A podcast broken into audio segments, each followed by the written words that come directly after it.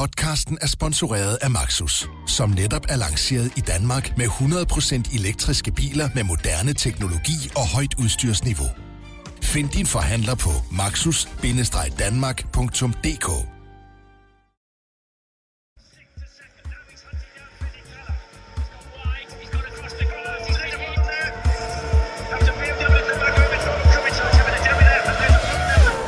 Har Honda fat i den lange ende?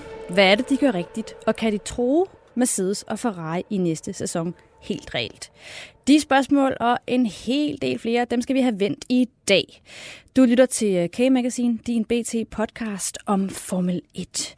Derudover så skal vi også zoome lidt ind på en af de største i dansk motorsport, nemlig Jan Magnussen. Og til at gøre alt det i dag, der har jeg journalist og radioverden Mikkel Bakker og BT's Formel 1-korrespondent Peter Nygaard. Velkommen til de her. Tak. tak. Hej, det er godt. Ja. Altså, jeg tror måske modsætning til Peter, så jeg tror, Peter glæder sig til uh, Formel 1-sæsonen slutter. Det gør jeg faktisk ikke rigtigt. Nej. jeg synes, det har været så godt de sidste mange løb. Ja. ja. Men hvad, altså, hvad, hvad får du så egentlig tiden til at gå med, når der ikke Du har selvfølgelig et arbejde og sådan noget, men hvad skal du... ja, jeg har også en familie, som... Ja. Nej, men, øh, nej, men det er faktisk helt seriøst. Jeg, har, jeg, jeg, jeg ved, at når man sådan kommer ind i januar, så begynder man sådan at gå og tænke, åh, nu må der gøre snart ske noget, og det gør der ikke rigtigt. Det er lidt nederen, faktisk. Ja. Peter, du glæder dig, tror jeg. Jeg glæder mig til, at det er overstået. Ikke fordi jeg synes, det var en, det, det var en god sæson, det giver mig ret i. Det var en spændende sæson på, på alle planer. Måske ikke lige set med, med danske harsøjne, men, men op i front har det været en bedste sæson i mange år. Ja. Så, så det, det, er ikke fordi, jeg klager, men jeg synes bare, at vi, jeg, jeg trænger til et break nu. Ja, men hvad, altså, det har vi snakket om tidligere selvfølgelig, men kan du ikke lige øh, genopfriske for lytterne? Hvad er det så? Altså, hvad bruger du så ligesom øhm, december og januar på? Og, altså... Jamen, der, der er jo et almindeligt liv, der skal leves også med, med, med bunker på skrivebord og så videre, og så skal jeg i gang med, med en ny bog, altså Den svære tor. Altid den svære tor. Altid den svære tor, ja. ja. Så, så det er ikke, fordi jeg kommer til at kede mig, men øh, bare ikke at skulle være i lufthavnen i stand til det og flyve, det glæder mig til. To om hvad, Peter? Du har skrevet så mange bøger. Ja, men øh, etteren, det er jo den store Formel 1, øh, som ja, beskeden har gjort mig til bestsellerforfatter. Mm-hmm. Og tillykke med det. Ja, men tak for det. Der har ja. været faktisk solgt 14.000 nu. Øh, i den kæmpe bog der, og den vi skal lave noget lignende i øh, en ny udgave. Eller ikke en ny udgave, men en, en, en, en toer. Eller Spændende. det kan være, at vi springer toeren over, fordi den er altid så svær, så kan den bare træer. Ja. Der er ikke nogen, der køber toeren alligevel. Nej, nej præcis. Ja. Perfekt. Det må vi snakke om en anden dag, når ja. du er kommet lidt længere med den. Lige om lidt, der tager vi hul på dagens snak. Velkommen til alle jer, der lytter med. Well now, James, they've changed the regulations concerning the airboxes and the wings, and yet you're still extremely fast. How do you do it? Big balls. Og som jeg sagde indledningsvis, eller snarere spurgte, hvad er det Honda, de gør rigtigt? Noget lader det i hvert fald til at have fat i det japanske foretagende. Men hvor solidt er det egentlig det fundament, de lader til at hvile på i øjeblikket? Det er det, vi skal snakke om til at starte med. Mikkel, til at starte med, øhm, den har været meget udskilt den her Honda-motor tidligere. Mm. Øh, og øh, lige om lidt, øh, så skal vi nok ud i en større omgang rosa her, kunne jeg forestille mig her i studiet. Øh, men inden vi kommer dertil, så vil jeg gerne lige høre først, har det været på sin plads, at vi før i tiden har skældt Honda så meget ud? Øh, ja. Altså, den, den fungerede ikke, da den sad i McLaren. Men det har den jo så til gengæld gjort, da den skiftede over til Toro Rosso og nu også til, til Red Bull. Så jeg vil sige, at øh, den kritik, den fik, var berettiget, fordi den kunne nærmest ikke køre to løb uden at gå i stykker og køre langsomt. Men øh, det virker som om, at der er meget bedre samarbejde nu mellem øh, holdet og så Honda Racing.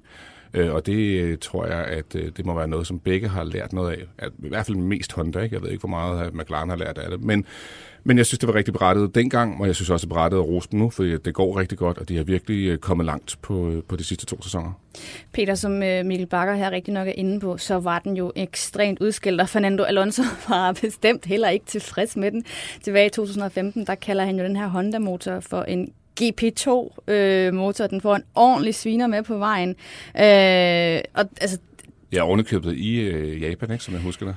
Jo, jo, og On er og, og live til milliarder tv-serier. Ja, det, men, det var det ikke Hondas stolteste øjeblik, lad os sige sådan. Nu siger, nu siger Mikkel, nu, nævner nogle af de her ting her, den kunne knap nok øh, køre to, øh, to omgange øh, uden at, altså, der, der var bare store problemer. Kan du ikke lige prøve for os, der ikke lige helt kan huske 2015 og den periode, hvad var det konkret, der var problemet med den her Honda-motor dengang? Hondas problem var, at, at, at øh, de kom i gang med, med de her nye turbo-motorer et år efter alle de andre. Altså, eller ikke alle de andre, men de tre andre, de, de gik jo ind, øh, da den nye reglement blev offentliggjort, i og startede på de her motorer allerede i 12. Og Honda, der var de Honda ikke med i Formel 1, så de, de sad sådan lidt på, øh, på hænderne og vidste ikke, hvad de skulle gøre, så bestemte de sig for at gå tilbage, komme tilbage med et samarbejde med McLaren, og, og der var, altså McLaren Honda, det er jo et, et, et klassisk øh, samsur med to navne i Formel 1-historien fra, fra tidligere tid med Senna og Prost og så videre. Så der var kæmpe forventninger til det fra starten, men de kom, kom som sagt en gang et år senere. De andre startede med bilerne, der, med motorerne, da René blev indført i 14, så kom Honda først med i 15 sammen med McLaren. Øh, og det var den sæson, hvor, hvor Kevin var på, på reservebænken hos McLaren, og det skal vi kun være så jublende lykkelige for i dag, for det kunne have sluttet hans Formel 1-karriere, hvis han havde siddet i den skåret bil. Øh, men det gik bare skidt fra starten af, og McLaren havde store ambitioner om at lave den her øh, Size Zero, hvor det hele var pakket meget, meget tæt øh, og stille store krav til Honda, som, som prøvede at leve op til det, men det var bare umuligt at lave en motor inden, inden for de, øh, de rammer, som, Honda, som McLaren gav dem, øh, og så var de som sagt et år bagefter, og store, store forventninger, store ambitioner. Og så gik det bare skidt, og så havde de Alonso som, øh, som, som først kører, som måske blev lukket til McLaren, havde det udsigt til det Honda-samarbejde, men han blev så hurtigt skuffet og frustreret.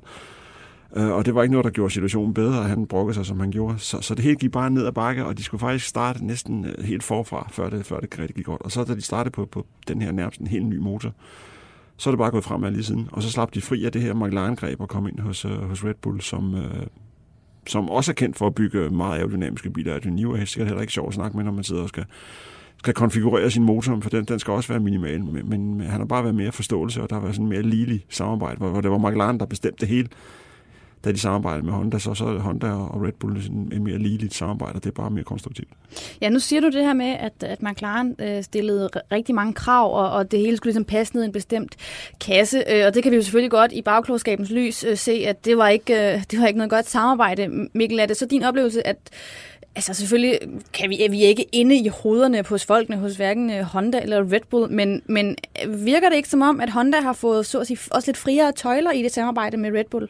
Ja, jeg tror i hvert fald, de har fået mere øh, respekt, og, fordi det var også noget af det, som jeg tror, der var et problem, det var, at de følte, at McLaren ret hurtigt var ude og kritisere Honda. Altså, der er noget omkring japanere og respekt og, og den slags, så jeg tror, jeg ved ikke, om de har fået friere tøjler, jeg tror i hvert fald, de har et meget bedre samarbejdsmiljø, øh, som, som Peter også er inde på, det der med, at de samarbejder mere, hvor jeg tror før, det var det mere en, altså en diktering, der hedder sådan her, vores chassis, så skal I proppe motoren ind, og hvor de ligesom kommer nu til bord og siger, okay, vi har en motor, vi har chassis, hvordan får vi de to ender til at mødes? Tænker jeg, at det, sådan, at det, det foregår. Og det, altså, det siger jo sig selv, at hvis man har et samarbejde, det er bare altid bedre, end den ene sidder over hjørnet og råber den anden, ikke? Og så var der også det problem, da, da, da McLaren øh, kom, kom ind sammen med Honda, der, der insisterede øh, McLaren på, at de skulle være eksklusiv øh, team, altså de skulle være eneste team, der, der kørte med, med Honda-motor. Og det betød så, at de, de fik jo kun øh, skal man sige, ret begrænset data i den første sæson, hvor det er jo rigtig vigtigt at samle masse data om motoren. De fik kun data for to biler, som, som jo ikke kørte særlig mange kilometer, fordi de gik i stykker hele tiden. Ikke? Øh, hos Red Bull, der, der gjorde de det, gik ind først med Toro Rosso, og fik data fra, fra Toro Rosso, og så da det blev alvorligt, skulle hos Red Bull også, så, så, så var der nogle data og, og skal man sige, bygge basis på, og så for nu her kører de med fire biler, altså de har fire data, data og input og erfaringer fra fire biler, som er langt bedre end øh, naturligvis dobbelt så meget som for to biler. Ikke? Men hvad er Honda egentlig for en størrelse, sådan, hvis vi kigger på det i motorsportsregi? Altså, der tænker man jo sådan på, på, på giganter, blandt andet som sådan et, et hold som Ferrari og, og, og Mercedes selvfølgelig også, i alle mulige andre sammenhænge. Men hvad er, hvad er Honda egentlig for en størrelse generelt? Altså Honda i Formel 1 har haft en, en mærkelig historie, fordi de, de kom ind helt tilbage i, i 60'erne som, som den første japaner, øh, og, og absolut den mest succesrige japaner er de så blevet, men der kom de ind og havde deres eget team, øh, som aldrig blev nogen stor succes. De fik en enkelt Grand Prix i 60'erne, så trækkede de sig ud igen. Og så har de haft en sådan en historie, hvor de kom ind og ud hele tiden, og de, hver anden gang de kom ind med deres eget team, og det er aldrig rigtig gået godt. Øh, de har aldrig kunne formå at have et, et team, fordi at have et team, der bliver ledet fra, fra Tokyo, det går bare ikke. Formel 1 skal ledes fra, fra Europa, eller helst fra England. Øhm, og selvom de havde hovedkvarter i England, så var det stadigvæk dem, bosserne i Tokyo, der sad for, for bordenden. Og så var anden gang, så kom ind til motorleverandør, det er som regel altid gået godt. Øh, altså vi tænker tilbage på McLaren Honda, vi tænker tilbage på, på Williams Honda i, i, i 80'erne, som bare dominerede sporten og vandt det hele. Og nu er de kommet ind igen som øh, motorleverandør. Det gik godt hos McLaren, øh, men det går rigtig godt hos, hos Red Bull, og jeg, jeg tror ikke, det stopper her, øh, fordi og som jeg talte om før, så er de et år bagefter øh, de andre. Det betyder, at deres udviklingskurve er ikke toppet endnu. De kan stadig hive nogle flere hestkraft ud af den Honda-motor, så de bliver endnu bedre næste år. Øh, så jeg tror, at de bliver en, øh, en reel bejler til, til Mercedes og, og Ferraris kamp om VM næste år. Og der griber du sådan set ind i øh, et af de spørgsmål, jeg også øh, selvfølgelig havde tænkt mig at stille i dag. Øh, netop det her med, hvor reel en trussel de egentlig kommer til at være... Altså, vi har jo set dem øh, byde sig til i den her sæson, men, men og jeg, har, jeg har stadigvæk siddet med en fornemmelse, som jeg tror, der er mange, der har siddet med, at det har handlet om øh, Ferrari og Mercedes, og så har Red Bull ligget der som sådan en joker i og for sig. Men Mikkel Bakker, altså, har vi en potentiel kandidat til noget næste sæson? Altså, jeg håber det. Nu skal man også huske, at som regel så kommer Red Bull stærkere i øh, den anden halvdel af sæsonen, og som de også har gjort her i år. Men, men de har faktisk været ude et par gange, både at få pole, eller Max Verstappen har fået sin første poles her i år. Det er jo, det er jo reelt fart. Selvfølgelig er det også, at man, man er en dygtig kører, men, men det gør jo, at man skal have en hurtig motor for at kunne sætte pole position. Det har de altså fået på gang her i løbet af år. Jeg synes også, at vi har set tegn på, at øh, de har sat flere hurtigste omgange også i løbet af sæsonen, og så har det selvfølgelig også fået en del poser. Mange flere, end man måske havde tur håbe på. I hvert fald kan man sige, at det er imponerende, at Toro Rosso to gange har været på podiet i år, også med Honda-motorer. Så ja, jeg tror, øh, den er helt reelt øh, truslende, om man vil, fra dem. Om de er helt oppe på Mercedes og Ferrari-niveau, og det håber jeg lidt, øh, også fordi vi vil rigtig gerne se Max Verstappen med den her kamp. Men jeg ved ikke, om de er der helt endnu. Nej, du, jeg kan mærke, du, du tror det ikke helt. Altså, mm, altså jeg vil sige, hvis, isoleret, hvis jeg kigger på den sidste halve år øh, af den her sæson, så siger jeg, jo, så er det der næsten. Altså jeg tror 98-99 procent. Peter, du er også positiv øh, fornemmer jeg øh, klart. Det, det kan selvfølgelig også være det er dejligt at være positiv. Øh, nu vil jeg bare selvfølgelig lige lege Jones advokat. Altså, øh, der er vel en årsag til, at det er hold som øh, Mercedes og Ferrari. Vi har sed, set på den her trone, og Hamilton har domineret øh, i de sidste seks år og seks sæsoner i streg. Altså, jeg vi måske ikke sådan en lille bitte smule jubeloptimister, når vi sidder og håber på, at Red Bull kan gå ind og gøre noget reelt? Altså... Nej, altså for man ikke går altid i bølger, og nu har vi haft en, en bølge, hvor, hvor McLaren, eller undskyld, Mercedes har toppet i rigtig mange år, men, men, men de, har, de har toppet, de, de bliver ikke bedre. Ferrari er lige haserne på dem, og Red Bull er lige haserne på, på, på Ferrari. Og, og, og Red Bull bygger jo traditionelt den bedste bil, altså det bedste chassis, og John New og hans folk, de, de har, øh, kan bare noget med aerodynamik, og, så, som er bedre end alle de andre. Max Verstappen er for mig at se det, øh, på niveau med Lewis Hamilton. Øh, han mangler stadig noget erfaring, han er stadig lidt uh, temperamentsfuld osv., men han skal nok komme. Så han er nok måske den allerhurtigste kører over en enkelt omgang. Så, så det eneste, de mangler, det er de sidste hestkræfter Honda-motoren. Og det, der er interessant ved Hondas udvikling i år, det, det er jo, at, at øh, de har kørt stærkt på alle typer baner. Øh, nu Vettel og Hamilton, de undrer sig meget i Brasilien over, hvor, hvor, hvor hurtigt Verstappen var på langsiderne, som ellers altid har været Hondas svage øh, svage punkt, fordi de mangler hestkræfter. Og det, de så tabte på, på langsiden, det vandt de så i svingene på grund af Adrian Newers uh, suveræne aerodynamik. Så, så de, de er ved at være der. De, øh, de har hestkræfterne nu. Øh, og som sagt, de har udviklingspotentiale til at gå et skridt videre, hvor de andre måske efterhånden har udtømt deres potentiale. Men så er det vel egentlig også meget godt illustreret i det sidste løb, altså den sidste omgang, hvor Gasly og Hamilton ligger nærmest øh, altså, side om side, ikke? men så er det stadigvæk Gasly, som bliver to og Hamilton bliver tre. Ja. Ja, det, der, der må vi også sige, der, der, der triumferede øh, Honda vel også på alle tænkelige måder. Med, øh, Gasly lød i hvert fald pænt glad. ja, ja der, var, der var stor jubel. Øhm, det, nu har vi selvfølgelig snakket meget om her, hvad, hvad det er, de har gjort så godt, øh, Mikkel Bakker. Der er jo selvfølgelig stadig nogle svagheder at spore hos, det er der hos alle hold. Hvad ser du umiddelbart som, øh, som Red Bull eller Honda i, i, i det regi, deres største svaghed? Jamen, at, at, at materialet ikke holder længe nok. Altså, jeg synes stadigvæk, at der er mange enheder, der skiftes undervejs, og de bliver også engang med straffet for det. Så det vil jeg sige, øh, Øh, og der er Mercedes altså bare en klasse for sig. Ikke? Det, jeg tror, jeg kan ikke huske, hvornår det sidste har fået en pit fordi de har skiftet et eller andet, men... Øh, øh, så, så det er måske der, de stadigvæk øh, halter lidt bagefter. Jo, men det tror jeg også hænger sammen med den her udviklingshistorie, at de stadig udvikler på, øh, på en meget skarpere og meget mere intensiv måde end, end, end McLaren, eller end Mercedes og, og Ferrari gør, fordi de har stadig mere potentiale. Så de skal stadig prøve at hente noget af den motor, og, og det koster selvfølgelig en turboladet hist og en, en, en styreboks-pist. Altså, der, der, der, der er stadigvæk øh, nogle omkostninger ved udviklingsprogrammet, men, men de kommer, og jeg, jeg tror, at de... Øh, altså, vi har, vi har grinet meget af Honda øh, ja, og, og GP2 Formel 2 motor og alt det der. Men, men jeg, jeg var så aldrig i tvivl om, at de skulle nok lykkes. Hvis bare de blev ved, så skulle det nok lykkes, og nu, nu tror jeg altså, at det lykkes næste år. Men nu siger du også det her med, at, at vi har ikke set dem toppe endnu, og udviklingskurven er lige det år bagud, så vi har, altså, vi har ikke set, hvor de reelt set kan, kan nå hen endnu. Men der er jo også et 2021, der venter inden alt for længe, og et nyt reglement, som jeg forestiller mig, at, øh, at Honda, som alle andre hold, også bliver påvirket af.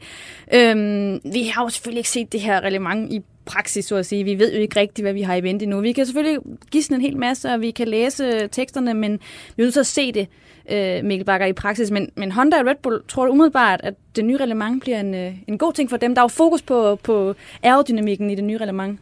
Øh, jeg kan ikke se, hvorfor det ikke skulle gøre det. Altså, ja, Honda virker som om, at, at de, har, de har virkelig, altså, de er virkelig gang med noget godt, og det har Red Bull også været. Og hvis der er nogen, der rigtig gerne vil lykkes, og rigtig gerne vil lykkes sammen, så er det Red Bull og Honda. Hvad siger du, Peter? Er det et godt match med det nye reglement? Og, øh... Mm, altså umiddelbart er Red Bull jo et af de få teams, som ligger over budgetloftet på forhånd, så de skal altså skære ned, så det på den måde vil det ramme dem, kan man ja. sige. Øh, men, men rent motormæssigt, der, der er de jo... Øh, er, de, er, de, er de jo med, øh, og motorerne øh, bliver ikke ændret i den nye reglement af, af betydning. Det, det, de, er baseret på de nuværende motorer. Så motormæssigt tror jeg, det, det, det kun vil være en fordel, at man fortsætter med det nuværende motorreglement. Men budgetmæssigt tror jeg, at, at Honda, eller Red Bull vil være de team, der, der bliver ramt. Det vil de være. De, de ligger betydeligt over budgetloftet og så skære ned, og det, det vil selvfølgelig koste på en eller anden måde. Hånden på hjertet. Inden for tre sæsoner er Max Verstappen så blevet verdensmester? Inden for tre? Ja, jeg vil ophælde at se, at det er han. Peter? Jamen, det tror jeg også, men ikke nødvendigvis en Red Bull. Spændende. Hmm.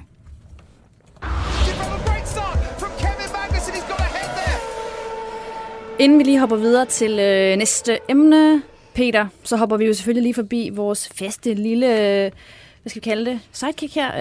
Øh, dit øh, Peter fra Paddocken element. Det er jo her, hvor du gør både øh, os her i studiet og lytterne lidt klogere på, hvad der foregår inde i øh, Paddocken. Hvad har du taget med til os i dag? Jamen, det vi snakkede om i Paddocken i Interlagos for, øh, for 10 dage siden, det, var, det var den her mistanke om, at Ferraris brændstofsystem ikke opfyldte reglementet. Og jeg, jeg må lige slå fast, altså jeg tror ikke, at Ferrari har snydt bevidst. Man kan sagtens, jeg kan sagtens forestille mig, at jeg læste læst reglementet sådan lidt, skal vi sige, altså lidt kreativt. Ikke? Det, det der er tradition for i Formel 1. Og så lad mig tage jer med tilbage til en af mine allerførste sæsoner i det her cirkus, til 1984, hvor Ken Tyrrell, chef for Tyrrell-teamet, omgik reglementet på, på, på en meget kreativ måde. Hans team var dengang det eneste uden turbomotor. Det vil sige, at hans biler manglede sådan rundt tal 200-300 hestekræfter i forhold til konkurrenterne. Minimumsvægten var dengang lagt an på de tunge turbobiler, så, så Tyrrell kunne med sin lette Ford Cosworth sugemotor uden turbo bygge en bil, der var måske 100 kg under vægtgrænsen. Og det udnyttede Tyrrell så på ægte, smart og kreativ øh, Formel 1-vis. Bilerne bliver kun vejet, øh, kontrolvejet efter løbet, så Tyrrells biler var cirka 75 kg under minimumsvægten, da løbet startede. Og den vægtfordel udnyttede Tyrrell-kørende så til at følge bare sådan nogenlunde med de langt stærkere turbokonkurrenter. Øh, men kort før mål skulle Tyrrell-bilerne altid i pit. Officielt var det for at få toppet den tank, der sørgede for, for det Tyrrell kaldte motorens vandkøling op. Og det blev der også, der blev der også med, med en speciel trykpumpe hældt omkring 10, kilo, eller 10 liter vand øh, på bilen. Men vand indeholder altså også cirka 65 kg blyhavl, og de ekstra 75 kg i alt betyder, at Tyrolbilerne kunne opfylde minimumsgrænsen, da de kom i mål. Konkurrenterne undrer sig selvfølgelig, både over, at de her undermotoriserede Tyrrell-racer kunne, kunne følge med deres turbobiler, og så også over alle de blyhøjde, der altid lå omkring det sted, hvor Tyrolbilerne stoppede i bilen. Det blev en kontroversiel affære, for da først det blev afsløret, hvad Tyrrell havde gang i, så kunne Bilsportsforbundet i FIA i første omgang ikke rigtig knalde dem for noget ulovligt. Øh, de kunne ikke bevise, at bilerne havde været undervægtige i hovedparten af løbet. Til sidst fandt man alligevel en bestemmelse, der kunne bruges, og Tyrrell blev udelukket for, for hele 84-sæsonen. Cirka 10 år senere købte jeg en, en Formel 1-bil af Ken Tyrrell. Jeg var lidt betænkelig ved, at han havde brugt bilen med, med en så kreativ fyr. Men han, han var faktisk meget reelt, og hans historie om, at bilen kun havde kørt i weekenden, den var helt rigtig.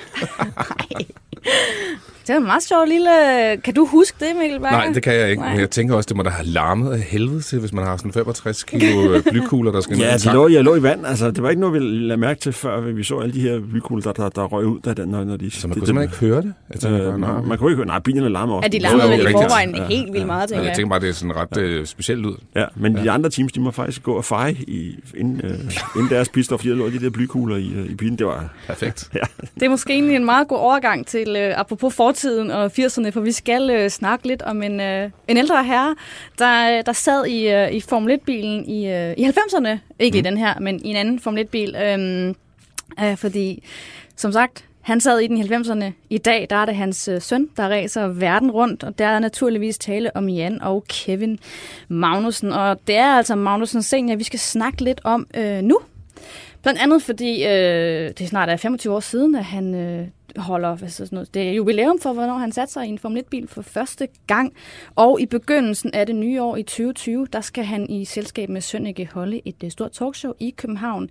Lidt af det, som øh, Kevin Magnussen selv holdt tidligere i år. Men øhm, til februar, der er farmeren altså med i showet og to generationer af racerkører, der har, Formel 1, der har kørt Formel 1 i hver deres ære, vil åbne op for livet i de hurtige biler. Øhm, Mikkel Bakker, først og fremmest, var du inde og se øh, talkshowet med Kevin Magnussen tidligere i år? Nej, det var jeg faktisk ikke. Så tænker du, du skal ind og se øh, til februar? Det, det kunne jeg godt finde på. Ja. Jeg synes øh, i hvert fald, Jan er super god til at, at tale, og jeg tænker, at så kan han måske også bløde Kevin lidt op. Øh, jeg tror, de er meget gode, når de er på startlinjen sammen. Altså, jeg har oplevet dem en gang, hvor jeg interviewede dem begge to.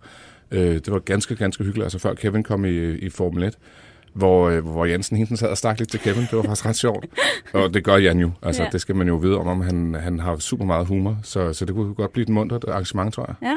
Nu skal vi jo øh, gøre både os selv her, men også øh, lytterne selvfølgelig en lille bitte smule klogere på, øh, på Jan Magnussen, Peter. Øh, vi snakker jo et væk om, øh, om Kevin i den her podcast. Selvfølgelig, det er ham, der kører.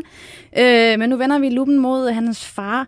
Vil du ikke forsøge lige at give os et lille bitte overblik over, altså hvad er det egentlig for en, øh, en karriere, Jan Magnussen han har haft? Hvor startede det hele?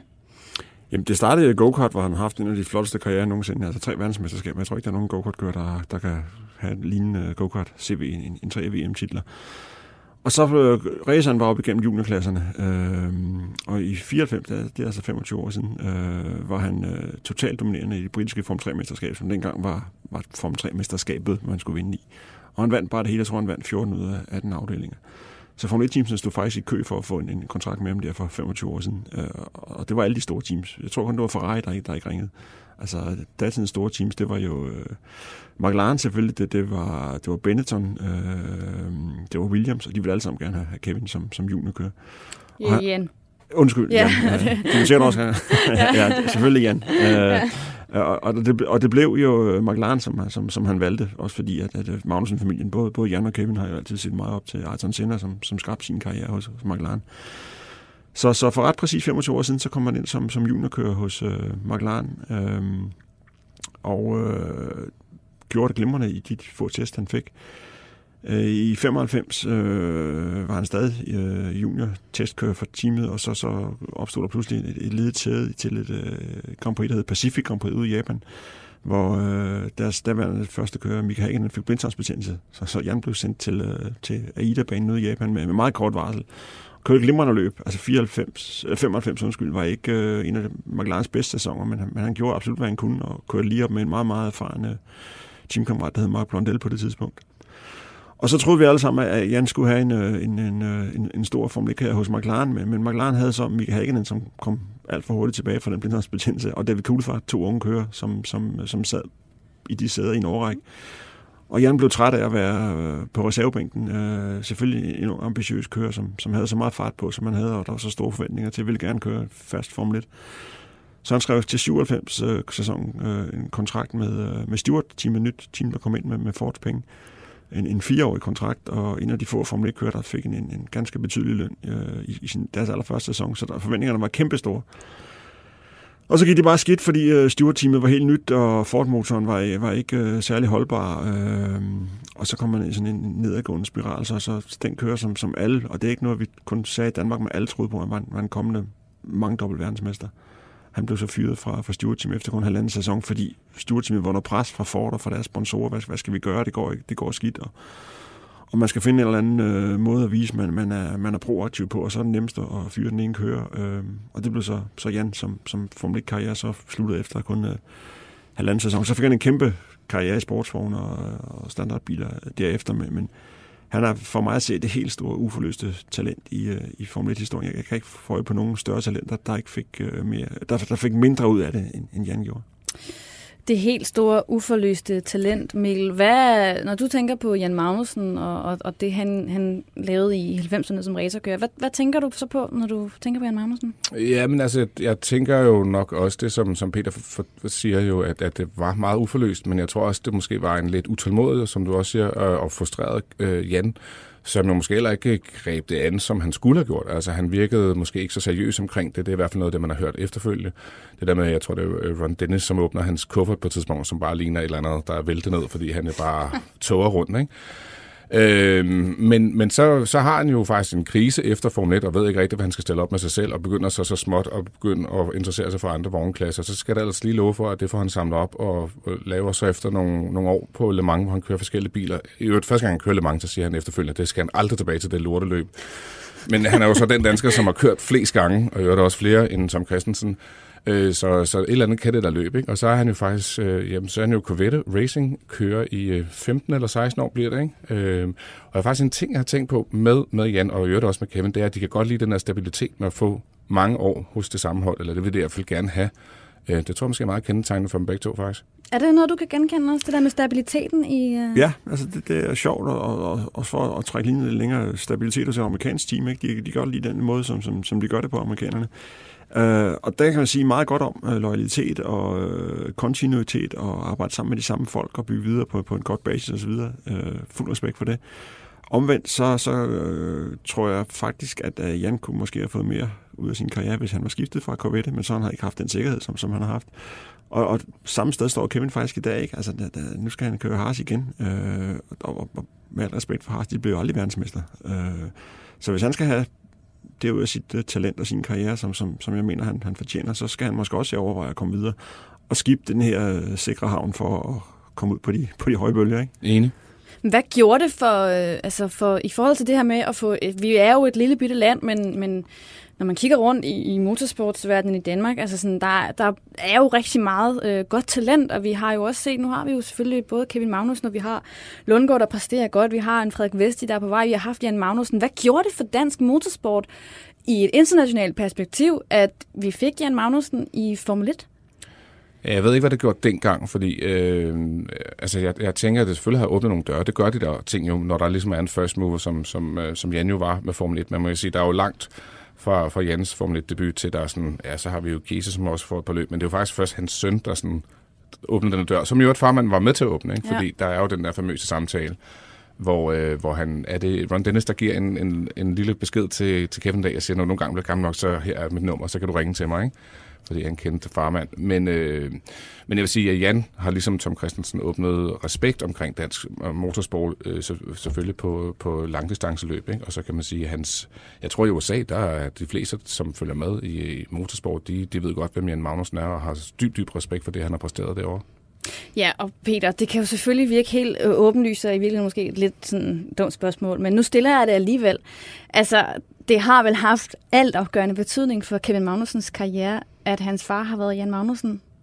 Ja, helt sikkert. Øh, og det er jo ikke øh, noget særsynligt Formel Altså, der, der er også en grund til, at Max er, hvor han er, det, det er Jos Verstappen, der har åbnet vejen frem. Og sådan ser vi jo mange eksempler på, på, på familierelationer. Det, som, øh, som Jan gjorde, da han kom ind i, i, i Formel 1 i, i, i, i midten af 90'erne, det var, at han var den første dansker med fuld kontrakt. Altså, tidligere havde vi haft øh, Jacques Nellemann og Tom Belsø, som havde kørt et par løb røg ud øh, hurtigt. Øh, så der var store forventninger til det her, men, men så i og med, at, at Jan, som var det største talent i, i 90'erne og kæmpe forventninger, røg ud efter en anden sæson, så blev han faktisk en negativ rollemodel. Og mange danske racerkører begyndte at, at, at fokusere på, på, på langdistanceløb og, og sportsform, fordi de troede, det, det, det, det kan vi nok klare, fordi øh, der havde Tom Christensen en kæmpe succes, ikke? Øh, og, og Jan også senere. Så, så vi, vi, vi manglede en, sige, en, en rollemodel. Mange danske unge racerkører i, øh, i slut 90'erne, og øh, tænkte faktisk, at Formel 1 det var nok umuligt, fordi øh, når Jan ikke kan med det talent, han havde, hvad, hvad kan så? Og derfor er det så godt, at vi har fået Kevin, øh, fordi han er blevet en positiv rollemodel. Han har vist, at dansker kan altså godt gøre sig det her selskab, kan godt bide sig fast i feltet, kan godt få en lang Formel 1-karriere. Øhm, og, og det er bare fantastisk og, og Kevins vej, som du var inde på, den, den er i høj grad bane af Jan, så vi, vi har så meget været med Jan Magnussen taknemmelig for.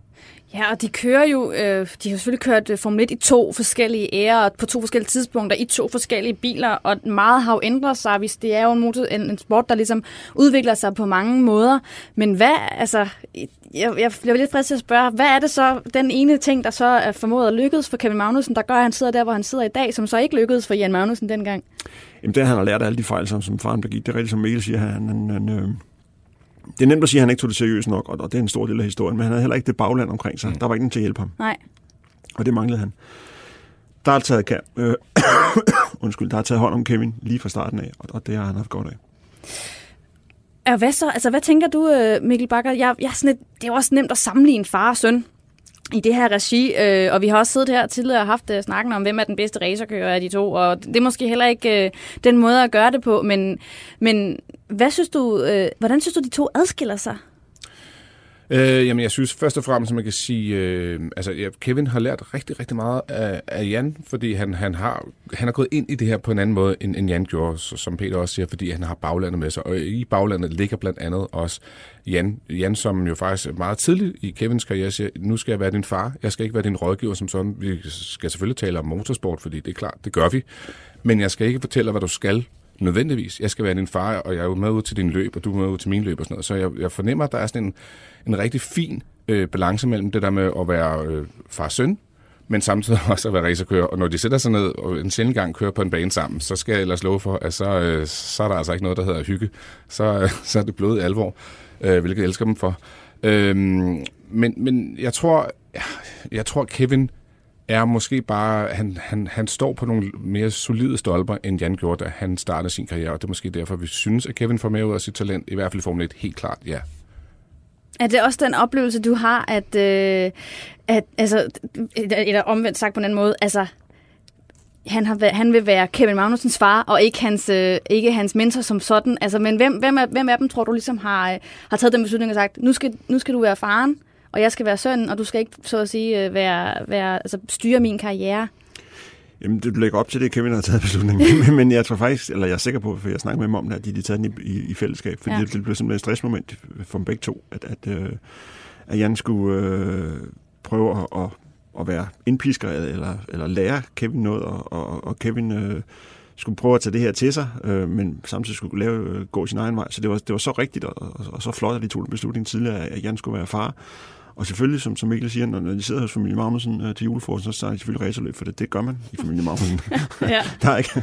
Øh, men, men, men det er en langt sundere forhold, øh, Jan og Kevin har, end, end for eksempel Max og Jos har. Øh, der, der har været løb, og, og Jos nærmest er blevet forbudt at komme ind i pitten, fordi han lader alt for meget pres på, på, sin, på sin søn. Så det, det er bare så rigtigt, og total respekt for den måde, de har gjort det på. Og fremtiden for Jan Magnussen, han er vel ikke færdig med at køre racerløb, det har han jo i hvert fald øh, sagt tidligere, at han ikke er. Jamen, han skal i hvert fald køre i, i en ny dansk serie, der kommer, øh, og, og så, så er jeg også sikker på, at han, han, han skal nok finde noget, fordi øh, 16 års erfaring fra, fra fabriksteam som Corvette, det, det er jo guld værd for andre teams, så han skal nok finde, øh, finde noget. Han, han er slet ikke færdig med racerløb. Og så, så håber vi stadig på det dobbelt, øh, dobbelt Magnussen i en Le Mans. Øh, ja, på et tidspunkt. På et eller andet tidspunkt. Ja, jeg håber faktisk også, at Jan kommer til Le Mans næste år. Det tror jeg også, han gør. Øh, øh, ikke, ikke med Kevin næste år, men, for der, der falder det sammen med et Formel 1-løb. Mm. Men før eller siden skal de køre noget langt distansløb sammen, det er jeg sikker på. Lad os da krydse fingre for det. Racing, competing, is in my blood. Vi er tæt ved vejs ende, men uh, inden vi lige uh, runder af for i dag, så skal vi naturligvis forbi det, vi kalder for pole eller pit. Og det er jo her, hvor mine to gæster får til opgave at fælde dom over noget i den store motorsports- og eller Formel 1-verden. Har I lavet jeres lektier? Yes. Som sædvanligt. Det er to mønsterstuderende, jeg har med til forskel fra, når Ronny sidder her og bare nogle gange lige hiver noget af ærmet. Han har heller aldrig et æble med til mig. Mikkel Bakker. Det har vi heller ikke. det skulle du jo ikke sige. Det var jo illusionen, men... vi ville bygge op her. Næste uge så er det ikke en illusion, det lover Nej, okay, det er jeg glad for. Ja. Mikkel, vil du ikke uh, lægge ud med en pit? Jo, det vil jeg gerne. Uh, vi skal tage fat i, uh, i Williams-teamet og i særdeleshed... Oh, Ja, det er fordi, jeg også, men... Ah, kom så lad os, tage, lad os tage den i fællesskab, så. Ja, jamen, det er ikke sikkert, vi har samme udgangspunkt. Kom okay. du bare med. Robert Kubica. Så har vi samme Han er simpelthen blevet slået alle kvalifikationer af George Russell, øh, og det er bare et uværdigt farvel til ham og hans Formel 1-karriere. Ja, det kan vi ikke blive enige om det, Peter. Jamen, det er sjovt, for det er nok det samme. Jeg, jeg, jeg, jeg, jeg vil bare sige, at det, jeg kører Williams i pit, fordi de ikke behandler Kubica ordentligt. Altså, Kubica er langt bedre, end han har fået lov at vise i år, og, og, og det kunne være blevet en succeshistorie. Og jeg holder så meget Kubica, fordi han er en fantastisk racerkører, øh, og den måde, han har kæmpet sig tilbage på, har taget 10 år at kæmpe sig tilbage, og så kommer han tilbage til sådan noget skod, hvor de ikke behandler ham ordentligt og giver ham nogle gamle reservedele og skvatter af bilen. Det, det er, som Mikkel siger, slet ikke en værdig måde at slutte en, en stor Formel 1-karriere på. Lad os håbe, han kommer ind til, til Haas og hjælper mm. Kevin og kompagni til at, at banke de der Williams-folk. Ja, så lad os få lidt, flere, lidt mere positive noter her på bordet. Mikkel Bakker, en uh, pole? Jamen, øh, nu kigger jeg over på Peter, så om vi mener det samme igen. Nej, det er bare øh, Christian Lundgaard, altså vi ja. har talt om før, men øh, han skal... Han får Formel, 1, øh, Formel 2 debut her i weekenden. Det glæder mig helt vildt meget til at følge. Øh, mega sejt af ham. Ja, jeg glæder mig også meget til at følge, øh, følge ham ned i, i Abu Dhabi. Vi skal så ikke skrue forventningerne for højt op, for det team, han kører for, det, det er faktisk øh, Formel 2 svar på Williams næsten. Oh. Ja, men, men anyway. Men Må ikke Lundgaard ja. kan hive noget ud af det, ærmet det tror jeg, han kan. Bil han skal, op mod, han skal op mod teamkammerat, som er Alesi, som er Chance søn. Så. Mm. Ja. Det er bare en banker ham, så, så er opgaven løst. Jeg sætter Red Bull-mekanikerne øh, og min ven Ole Schack på, på pole. De har sat en ny verdensrekord med, med pitstop. Jeg tror, det var 1.82. Altså, det er ikke så længe siden, vi snakker om, at, at to sekunder var en umulig grænse at byde bryder nu ned på 1,82, og jeg tror ikke, det stopper der. Nej, jeg synes, det er, det er slet Fantastisk. Det er fuldstændig ja. vanvittigt at se. Det er jo det bedste koordineret. Det er jo bedre koordineret end, end nogen ballet, man har set. Altså, det er jo... Jamen, det er helt, helt overdrevet. Altså, jeg kan sidde og se, selv slow motion synes, det går hurtigt. Ikke? Ja. ja. Altså, hvis jeg nu kommer med, med en hurtig indspark her til sidst, så, så, så ved jeg, at øh, der er flere store hospitaler, der har, der har fået Formel 1-teams til at hjælpe dem med, når de sådan får, får hårdt kvæstede øh, trafikoffer ind og så videre. Så hvordan man ser amerikanske serier, hvordan læger og sygeplejersker kaster sig over borgeren her. Ja, sådan noget traume. Og, og, nærmest, ja. og nærmest falder over hinanden. Ja. Der har de fået Formel 1-teams til at hjælpe sig med, hvordan de skal Bevæge gå, sig. gå til sådan en, en, en øh, en borger der, øh, ja. og det, det viser altså, hvor, ja, også hvor, hvor, hvor, hvor, hvor, hvor Formel 1 kan hjælpe med ud i den almindelige verden. Det var en sjov lille anekdote at slutte på, fordi vi er altså der, hvor vi skal sige farvel.